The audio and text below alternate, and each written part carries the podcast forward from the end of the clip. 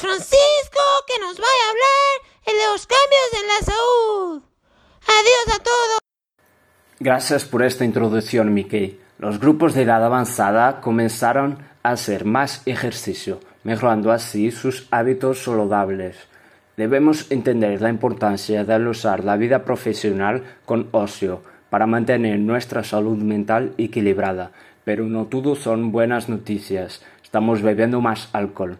También estamos viendo más televisión y frente a las pantallas. Y estamos consumiendo más noticias negativas que nunca.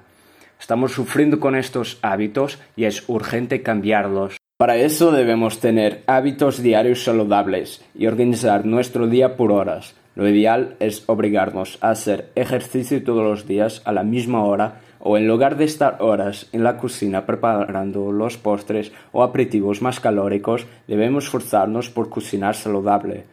Hablando de COVID, la recuperación de esta enfermedad es lenta y hay personas que mantienen durante unos meses después de testar negativo dolores de cabeza, dificultad para respirar, debilidad y problemas psicológicos.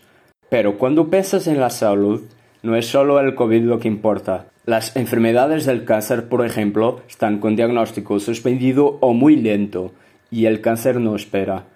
Cuando nos enteramos muchas veces, es demasiado tarde, ya que la velocidad en el diagnóstico de estas enfermedades hace la diferencia.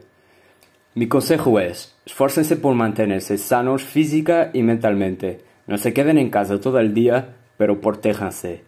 Gracias, Mickey. Espero que os haya gustado.